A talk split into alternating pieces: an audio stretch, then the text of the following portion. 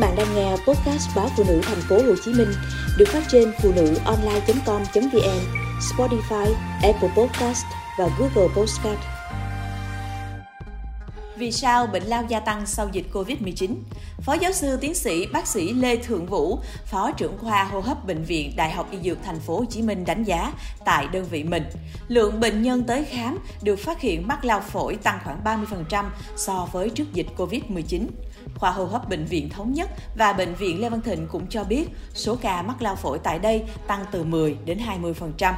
Hầu hết bệnh nhân lao đến Bệnh viện Đại học Y Dược Thành phố Hồ Chí Minh khám vì xuất hiện các triệu chứng đường hô hấp kéo dài như ho, sốt, khó thở, vân vân.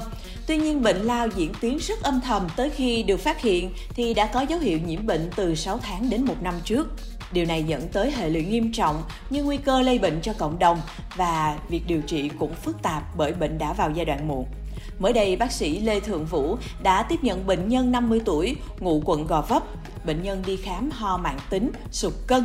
Tại thời điểm tiếp xúc, bác sĩ nhận thấy bệnh nhân sốt nhẹ, kể mình bị ho, sốt từ cách đây hơn 1 năm. Ban đầu ngại bị lây Covid-19 nên ông trì hoãn không đi khám bệnh. Gần đây tình trạng ho ngày một tăng nên bệnh nhân đã tới một phòng khám đa khoa để khám hậu Covid-19. Kết quả chụp X-quang cho thấy phổi của bệnh nhân tổn thương nhẹ. Bệnh nhân về có uống thuốc nhưng sau những lần tái khám lại thấy tổn thương ở phổi ngày một nặng lên. Lúc này bệnh nhân tới khám chuyên khoa hô hấp tại Bệnh viện Đại học Y Dược Thành phố Hồ Chí Minh. Nghi ngờ người bệnh bị mắc lao, bác sĩ đã cho xét nghiệm đàm thì âm tính với vi khuẩn lao. Phổi bệnh nhân đang trong tình trạng rất nghiêm trọng, tổn thương tới 3/4. Nếu không tìm được nguyên nhân gây bệnh thì người bệnh có nguy cơ bị đe dọa tính mạng. Bác sĩ tiếp tục chỉ định cho bệnh nhân làm sinh thiết nhu mô phổi thì xác định bệnh nhân mắc lao phổi. Bác sĩ tiên lượng, dù bệnh nhân tuân thủ điều trị thì sau này hồi phục phổi vẫn không thể tránh khỏi các vết sẹo xơ, chai. Ngoài ra, khoa hô hấp Bệnh viện Đại học Y Dược Thành phố Hồ Chí Minh còn ghi nhận nhiều trường hợp lao kháng thuốc do bệnh nhân đã từng uống thuốc điều trị lao nhưng bỏ ngang do ảnh hưởng từ dịch Covid-19. Tại khoa hô hấp Bệnh viện Đại học Y Dược Thành phố Hồ Chí Minh, lượng bệnh nhân tới khám được phát hiện mắc lao phổi tăng khoảng 30% so với trước dịch Covid-19, trong đó có các ca mắc lao mới và cả lao kháng thuốc. Riêng những trường hợp lao kháng thuốc tăng khoảng 5%.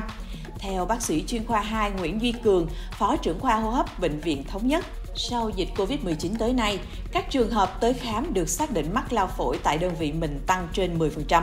Trong số đó, không ít ca có tiền sử mắc bệnh lao từ trước nhưng đã tự ngưng tái khám và điều trị.